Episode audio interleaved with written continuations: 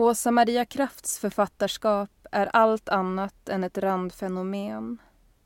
Hon debuterade 1997 med diktsamlingen Fyra påhitt och har sedan dess i sju diktsamlingar och en roman skrivit om jungfrur och helgon som Jeanne d'Arc, den heliga Margareta och den heliga Dorotea men också utvecklat ett alldeles särskilt intrikat politiskt och språkligt poesiarbete.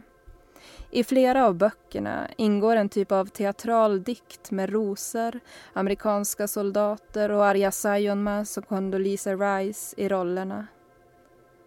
När jag läser hennes senaste bok, Randfenomen, utgiven 2015 fastnar jag plötsligt på en rad som innehåller flera av de ord och teman som jag ofta tänker på när jag läser Kraft.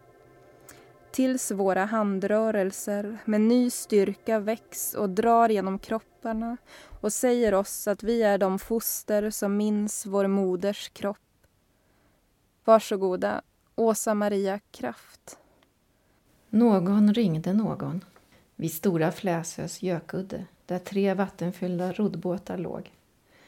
Eller var det en signal som pep i en lila oval form som kastades mot en sten? Tollaren ville apportera direkt, men människan sa nej. De har röda nosar och lockar änder till stränder. Regnet var kanske platsspecifikt, men följde oss hela vägen hem. Detta likadana regn. Tollarens äldre släkting fanns på tavlor av Vermeer. Regnet rörde sig i större sjok över oss och det var svårt ibland att märka gränsen mot uppehåll. Regnsjok är stora men inte oändliga, rör sig ovanför i olika hastigheter och försvinner.